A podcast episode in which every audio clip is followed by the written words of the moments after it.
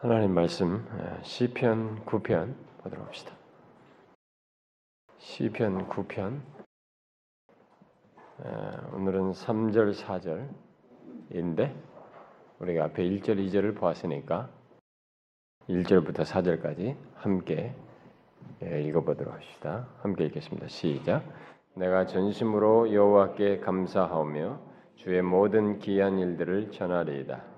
내가 주를 기뻐하고 즐거워하며 지존하신 주의 이름을 찬송하리니 내 원수들이 물러갈 때 주 앞에서 넘어져 망함이니이다.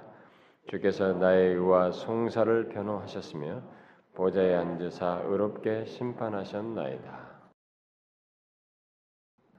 이 시편 9편의 어, 기록자인 어, 다윗은 어, 시편 9편 전체 중에 어, 이미 제가 처음 전 시간에 말했다시피 전반부인 1절과 12절에서 하나님께서 자기와 이스라엘을 구속해 주신 것에 대해서 찬양을 하고 있습니다.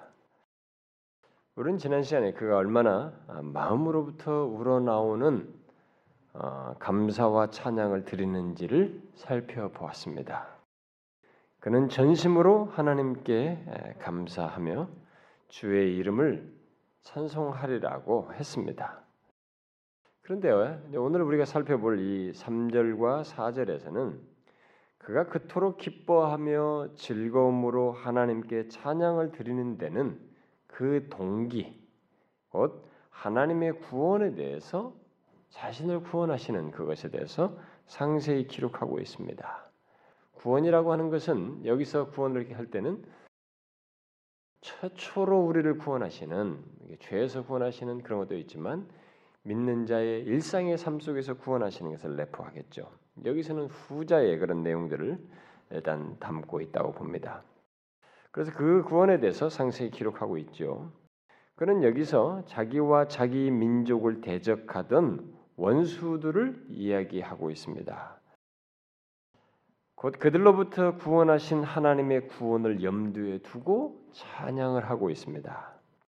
그러니까 하나님께서 그의 삶의 여정 속에서 자신을 구원하신 역사를 인하여 전심으로 감사하며 찬양하고 있습니다.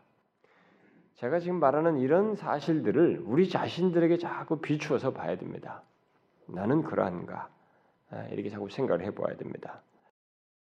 이미 우리는 이 앞부분 제가 이 9편 이제 앞서서 7편까지 1편부터 7편까지 다 살폈기 때문에 뭐 한 편당 뭐 대번씩 열 번씩 이렇게 하면서 살폈기 때문에 압니다. 이 다윗이 자신이 어려울 때 하나님께 간구하고 그의 능력을 또 그런 어려운 중에서도 신뢰하고 또 그런 가운데서 그렇게 행하시는 하나님을 송축하던 모습을 우리는 살펴서 알고 있습니다.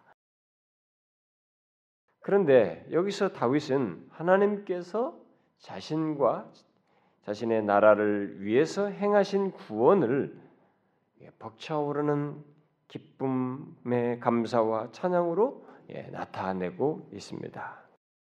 다윗에게는 간구하는 것 못지않게 하나님께 감사하는 것 또한 소중한 것이어서 이 사람의 모든 기록을 놓고 보면 이 사람이 항상 간구하고 절박한 상황에서 힘들 때 하나님께 묻자와 가로되면서 수시로 하나님께 물으면서 또 하나님께 간구하는 내용들이 있지만 놀랄 정도로 감사가 많아요. 이 사람의 그 삶 속에서 이 감사하는 것이 행의 일상이 되고 하나도 감사할 내용들을 놓치질 않습니다. 심지어 자기에게 직접적으로 어떤 혜택을 주지 아니한 그런 어떤 사건적으로 직접적으로 관련된 것이 감사를 유발케 하는 어떤 실리 유익을 얻고 이득을 갖게 하는 그런 것이 없어도 그런 것이 없는데도 불구하고 심지어 삼라만상을 보면서 우주 만물의 창조들을 보면서 그것을 찬, 찬송하고 또 감사하게 돼요. 그 어쩌면 절기가 바뀌면서 자신들에게 자기네 삶을 이렇게 이끌어 주신 것도 감사합니다. 그러니까 이 사람에게 있어서 일상에는 자신의 필요가 발견돼서 하나님께 간구하는 것도 굉장히 중요한 것이지만 이렇게 항상 하나님께 감사하는 것이 이 사람에게 아주 어, 중요한 것으로 여겨서 실제로 감사를 합니다. 이렇게 다윗이 전심으로 감사와 찬양을 할 수 있는 데는 이유가 있습니다. 음? 단순히 자신에게 무엇이 하나 행해졌다는 것 때문에 그렇게 감사한다기보다는 또 하나님께서 자신을 위해서 한 가지 놀라운 역사를 해주었다는 사실 때문이라기보다는 하나님께 하나님에 대한 두터운 신뢰, 곧 하나님께서 자신을 아시고 일하셨다는 것, 자신을 위해서 일하셨다는 것, 그것을 너무나 확고하게 알고 있기 때문에 그가 전심으로 감사하고 기뻐하며 또 즐거워하고 하나님의 이름을 찬양하고 있는 것입니다. 아니 그는 하나님께서 자기를 위해서 나타내신 구원을 평범하고 습관적인 태도로서 찬양하고 감사할 수가 없어서 어? 그렇게 평범하게 감사할 수가 없어서 전심으로 감사하며 그것을 또 기뻐하고 즐거워하며 주의 이름을 찬송할 것이라고 말하면서 실제로 찬송하는 것을 보게 됩니다. 그러면 자 이제 오늘 본문에서 말한 것처럼 구체적으로 그가 감사하며 찬양했던 것이 무엇인가?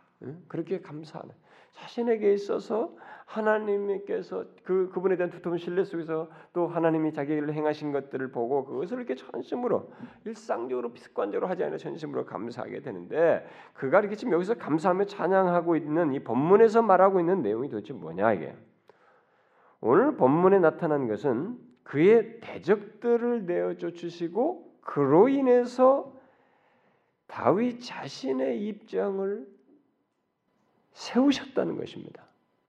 하나님을 믿는 하나님을 신뢰하며 살아오고 있는 하나님을 의지하면서 지금 인내하면서 가고 있는 자신의 입장을 세우셨다는 사실. 그것을 인하여서 그걸 지금 감사의 내용으로 말을 하고 있습니다.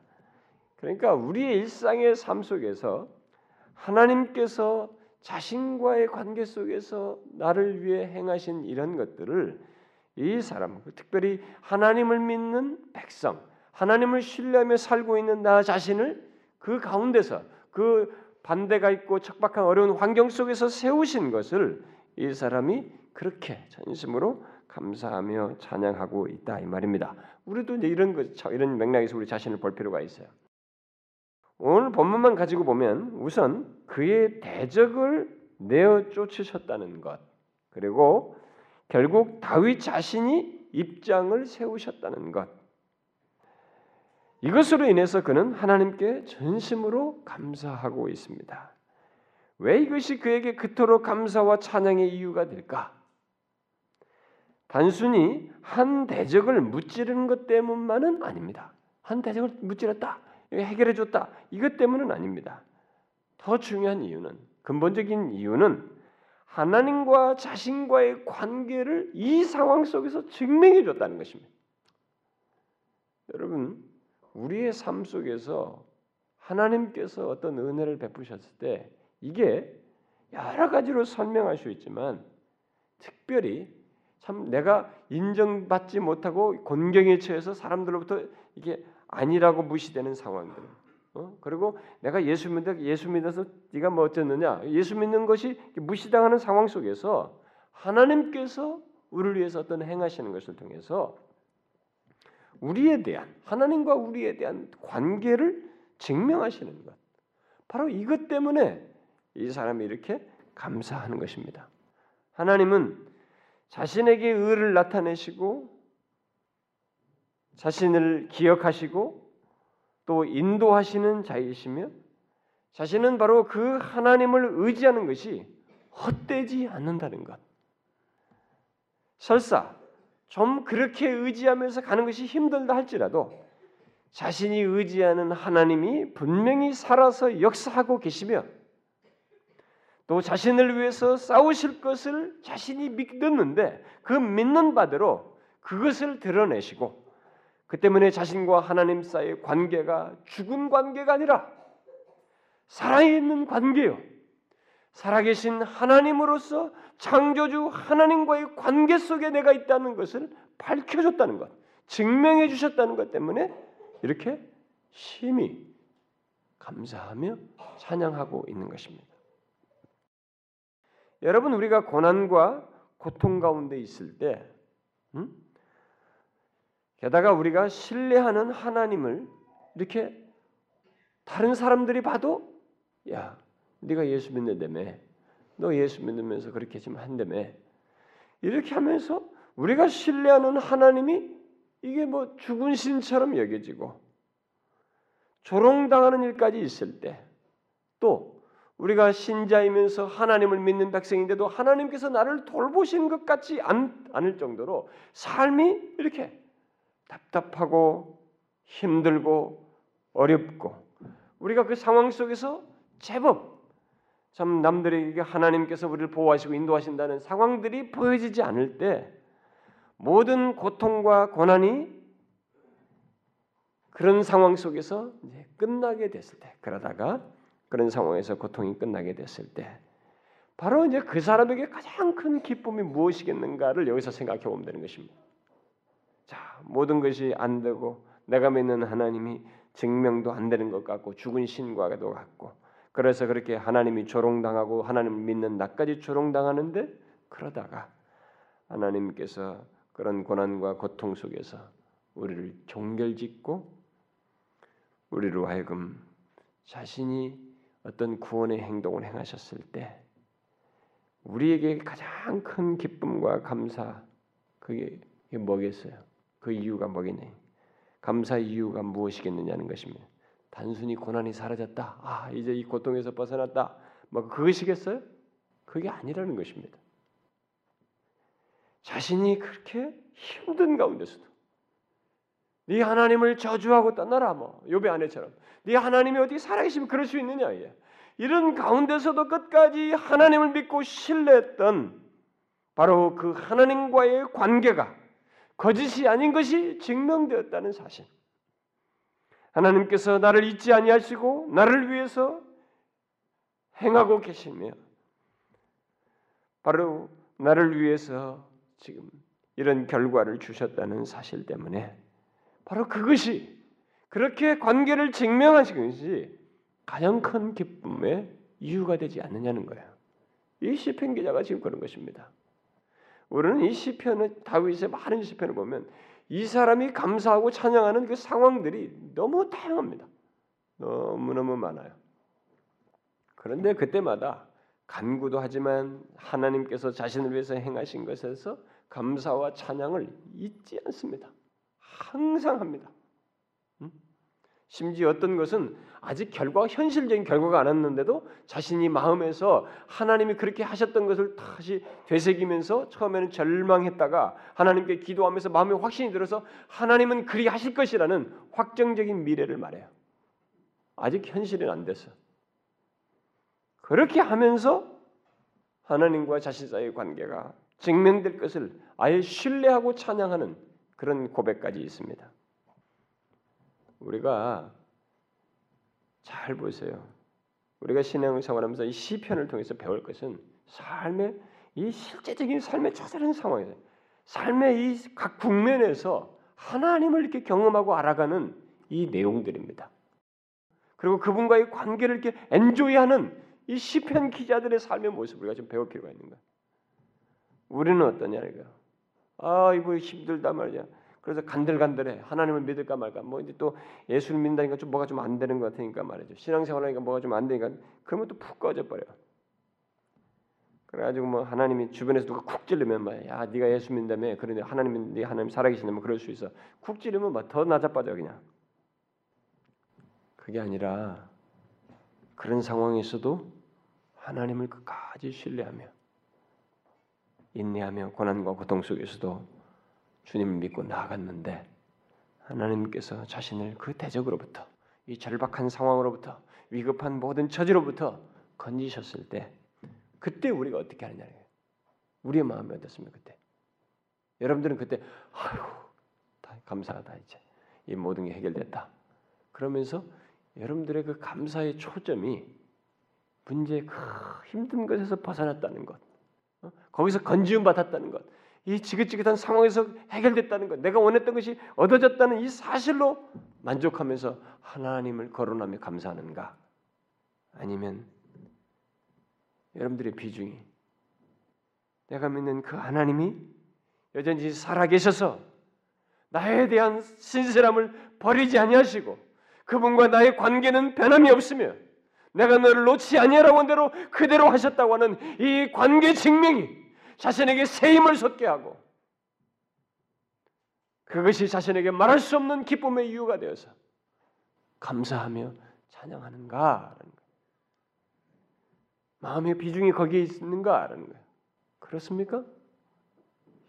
창조주께서 나와의 관계를 신실하게 지키고 있다는 것을 거기서 여러분들이 발견하고 이것의 비중함, 이것의 소중함을 알고 이것을 찬양하고 이것을 인하여 감사하는 그런 마음을 갖는가 우리 일상 속에서 한번 보자 이거예요. 그럼 우리 다윗이 같은 이렇게 볼때 우리 같으면은 아우 넘어갔다. 쓱 지나갈 수 있는. 근데 뭐 그런 걸 가지고 이렇게 전심으로 감사하고 찬양하고 뭐야 이게? 광적인 신앙인가? 아니에요, 여러분. 하나님을 안 것입니다. 하나님을 깊이 한 것입니다. 하나님과의 관계의 소중함을 알았어요. 나 같은 자, 목동이었던 사람, 비록 왕이랄지라도 한 인간에게, 피조물인 인간에게 창조주 하나님이 이 관계를 놓지 아니하시고 신실하게 지키시는 것에 이 영광스러움과 가치를 알았던 거예요. 그래서 이렇게 그런 것으로 인해서 일상 속에서 어떤 한 국면에서 자기를 구원해 준 것, 대적으로부터 구원한 것을 감사하는 것입니다. 그것도 전심으로. 결국 우리가 신앙생활하면서 하나님을 알아가는 거예요. 아는 것의 깊이가 하나님을 누리고 하나님과의 관계 속의 부유함도 누리는 폭이 범위가 커져가는 거예요. 이번에 집회 이 주제를 정해 주어서 다 이 사람들이 고민했다는 거예요. 와 이제 저거 밥 먹으면서 아니 자기는 혼자 다 생각해놓고 우리에게 준 거 아니야? 뭐 이렇게 도대체 뭘 하라는 거야? 형용할 수 없는 하나님인데 도대체 이걸 뭘 어떤 걸 얘기하나? 뭐. 아니 성부 하나님에서 이게 자꾸 순서대로 간다고 했는데도 이제 그건 뭐 생각 못 하고 막막했다는 거예요, 다들. 그런데 그래도 많이 포인트를 찔렀어요. 하나님을 이 형용할 수 없는 하나님을 아는 것에 이 복됨을 잘 찔러줬습니다. 우리가 제가 메모해 놓은 설교하고 싶은 시리즈 중에 하나가 뭐냐면 성경에 나와 있는 인물들, 인물들이 자신의 인생 속에서 하나님을 알아가는 과정이에요. 그건 아주 재밌습니다. 뭐 이 사람이 뭐 하나님께 뭐 이렇게 했더니 뭐 복을 주셨다 이게 아니라 다 약함이 있어요. 아브라함이건 뭐든 간에 성경에 나오는 모든 인물 잘 보면 오늘도 예리엘 얘기했잖아요. 탁월한 사람들도 다 자신들의 삶 속에서 하나님을 알아가는 경 인생을 사는 거예요. 결국 성경에 나오는 모든 신자의 삶이라는 건 다른 거 아니에요. 뭐 거기에 뭐 상황이 달라졌다 뭐 어쩌다 이것은 상황은 다 그냥 있는 세트들이에요. 이 배경들입니다. 그 과정 속에서 다 하나님을 다 알아가는 거예요. 그리고 그 알아가도록 하나님께서 섭리하시면서 인도하시는 것입니다. 그게 하나님 백성의 삶의 핵심이에요. 가장 중요하고 가치 있는 거예요. 그래서 하나님도 거기서 같이 계셔서 그걸 놓지 않고 다 알게 자기를 알게 하는 그 여정으로 섭리 중에 인도하는 것입니다. 아브라함이 뭐 자식 바치는 시험에서도 하나님을 아는 거예요 결국 거기서 여호와 이레를 아는 것입니다. 뭐 인물전 해가지고 매 인물들 가지고 그들이 뭐 어쨌다 이런 것만 들어놓을 거면 그들이 어떻게 했더니 복받다 이런 얘기를 늘어놓는 것은 성경을 아예 잘못 알고 있는 거예요. 정말 신학을 했던 목사로서도 목사이면서도 그런 식으로 성경을 본다는 것 자체가 그냥 이 세상적 마인드로 성경을 갖다 인용하는 거예요. 그렇지 않아요. 성경 이 전체는 하나님 자신을 소개하는 거예요. 하나님을 어떻게 알아가느냐는 거예요. 어? 이 아브라함이라는 사람이 갈대우에서 부르는데 그가 어떻게 하나님을 알아가느냐 이거. 그걸 하나님께서 섭리하면서 이끄는 거예요. 야곱이 뺀질뺀질했지만 어떻게 하나님을 알아가느냐 이거. 하나님이 자기를 나타내시면서 자기를 알게 하시잖아요. 그러니까 이 다윗도 다윗의 인생도 보면 하나님을 알아가는 사람이에요. 아직도 더 그런데 이 사람에게는 워낙 다양한 경험 속에서 항상 기회를 놓치는 힘들면 힘든다고 어려우면 어려운 대로 절망스러우면 절망스러운 대로 막 가슴이 찢어지면 자식에게 배신당하고 막 자식에게 내쫓기는 뭐 상상할 수 없는 경험 아니겠어요? 인간이 경험하는 중에 가장 뼈아픈 고민이 아픈 것이 자식으로부터 버림받는 거예요. 그것도 왕권 찬탈돼 도망다는 거예요.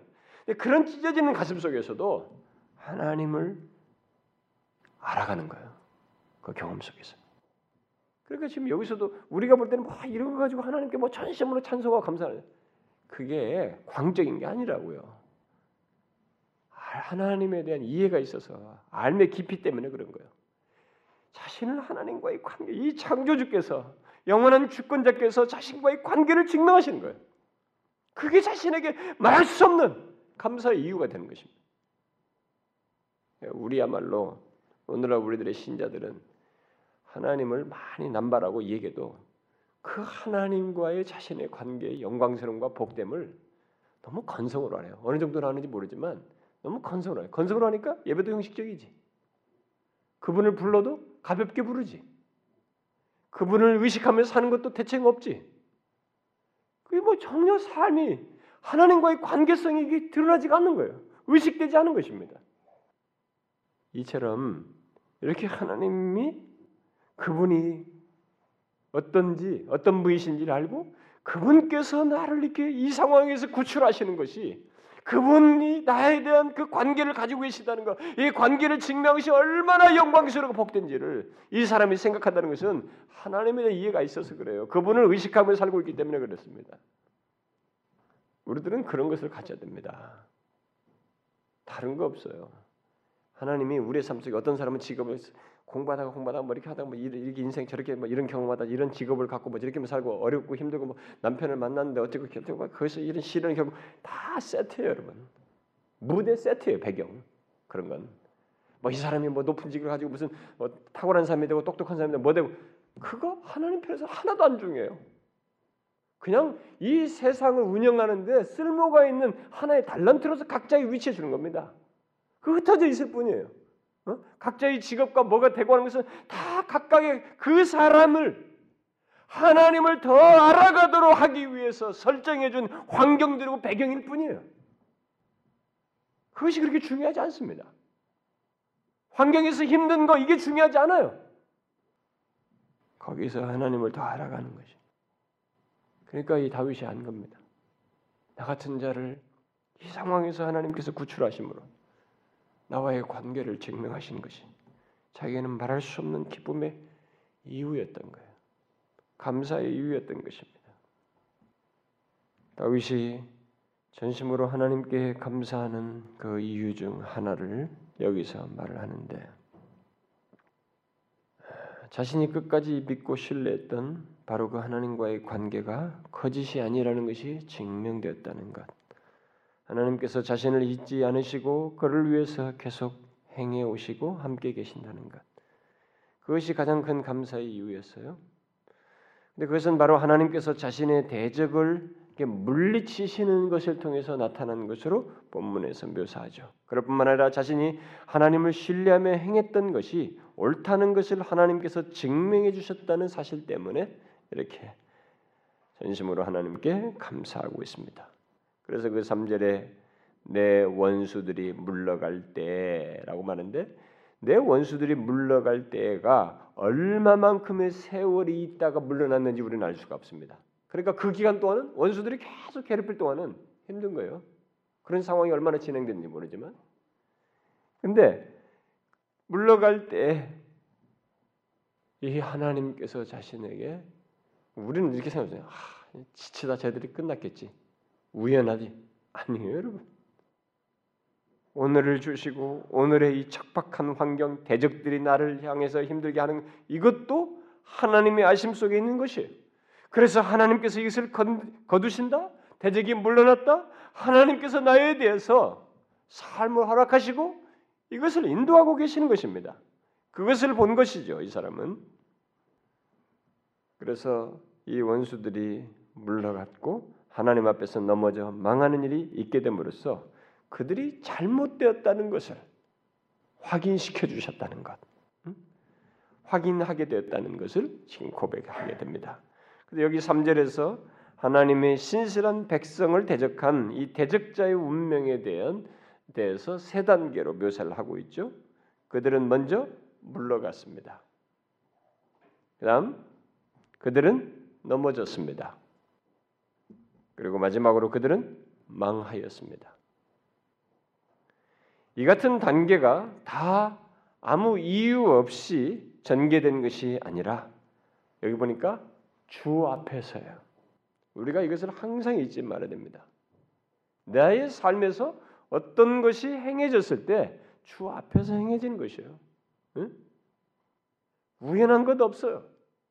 하나님 백성들의 삶에서 이런 일을 행하신 것이 다 주 앞에서 주의 존전에서 일어난 것입니다. 다시 말하면 하나님의 역사 속에서 일어난 일이에요. 결국 이 과정을 통해서 하나님께서 무엇을 하셨습니까? 한편에서는 불의한 자를 망하게 함으로써 하나님의 의를 드러내시고 동시에 하나님의 신실한 백성이 하나님을 의지하며 인내하며 행한 것이 옳다고 하는 것을 변호하시고 증명하신 것입니다. 그걸 지금 여기 사절 상반절에서 말하는 것입니다. 주께서 나의 의와 송사를 변호하셨으며 어떻게 드러냈다고요? 주님은 완전한 재판장으로서 다윗과 그의 민족의 대적자들을 하나님께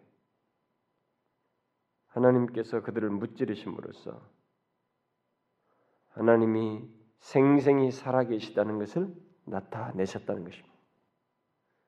하나님이 이 같은 결과를 통해서 다윗과 그의 나라를 변호하셨습니다. 다윗을 변호해 주었어요. 그의 나라를 변호해 주었습니다. 다윗이 신뢰하는 하나님은 그를 변호하는 하나님이었어요. 그는 심판의 보좌에 앉으셔서 의로운 판단을 하시는 분이십니다. 하나님은 지금도 그렇습니다. 우리가 납득할 수 없는 상황들이 있고 그 앞에서 이런 벌어진 일들이 있지만 심지어 직장에서도 이런 일들이 있을 수 있지만 아셔야 할 것은 하나님은 의로운 판단을 하시는 분이십니다. 다윗은 여기서 자신이 불의해도 자기를 편드시는 하나님이라고 말하는 게 아닙니다. 그런 것이 아니고 심판의 보좌에서 의로운 판단을 하시는 하나님으로 묘사하고 있습니다. 우리가 이 사실을 믿어야 됩니다. 우리는 이 사실을 믿고 하나님께서 우리를 어떤 선상에서 대적을 무찌르시고 물러나게 하실 때 이것이 하나님의 행동으로서 우리를 변호하시는 것인 줄을 알고 그 하나님께 이 다윗과 같은 반응을 우리도 해야 되는 것입니다. 우리가 하나님을 의지하면서 사는 것을 하나님께서 변호하시고 옹호하시며 의롭게 판단하신다는 것, 그래서 우리와의 관계를 증명하신다는 것, 우리를 위해서 자기 자신의 옳은 판단을 하시는 재판장 되시다는 것을 드러내신다는 것을 우리가 기억해야 하는 것입니다. 우리의 삶 속에는 사실 이 다윗처럼 믿고 나아가면 정말로 하나님의 변호가 놀랍다는 것을 경험할 일들이 굉장히 많습니다. 어떻습니까? 여러분은 자신의 삶 속에서 이 시편 기자와 같이 하나님의 행적을 발견하시고 그 행적 속에서 하나님께서 자신을 우리와의 관계를 증명하시는 것을 보십니까? 그 보시고 그것으로 해서 기뻐하시나요? 그것을 인하여 말할 수 없는 감사와 찬양을 드리냐는 거예요. 너무 일상적이어서 그렇게 뭐 전심으로 찬양까지는 없는 그저 특별하게 현실적으로 다가오는 것 아니면 감사의 그 우러나옴이 생기지 않는 뭐 그런 모습인가요? 어떻습니까? 저는 만일 그런 것이 우리 가운데서 전심으로 나오지 않는다면 하나님 그것이 이렇게 하신 하나님이 자신에게 감격의 대상이 되지 않는 것입니다. 그러니까 하나님의 이해가 아직도 깊지가 않은 것이죠. 우리는 성경을 통해서 하나님을 배웁니다. 하나님이 어떤 분인지 알게 됩니다. 그러나 그 성경을 통해서 알게 된 하나님을 삶 속에서 경험하고 발견해야 돼요. 생생하게. 그리고 그렇게 발견되는 하나님을 가볍게 여기지 말아야 됩니다. 그것이 직접 아담 이후로 세상을 주관하시는 그 하나님의 개입 속에서 그의 간섭 속에서 변호 속에서 우리를 옹호하시는 행동으로서 하셨을 때 그 하나님이 우리에게 있어서 어떤 분이신지 그렇게 혜택을 받는 우리는 얼마나 영광스러운지를 다윗처럼 생각해야 돼. 이것이 말할 수 없는 특권이요. 전심으로 찬송하고 싶은 내용인 것을 진짜 자신이 알아야 되는 것입니다.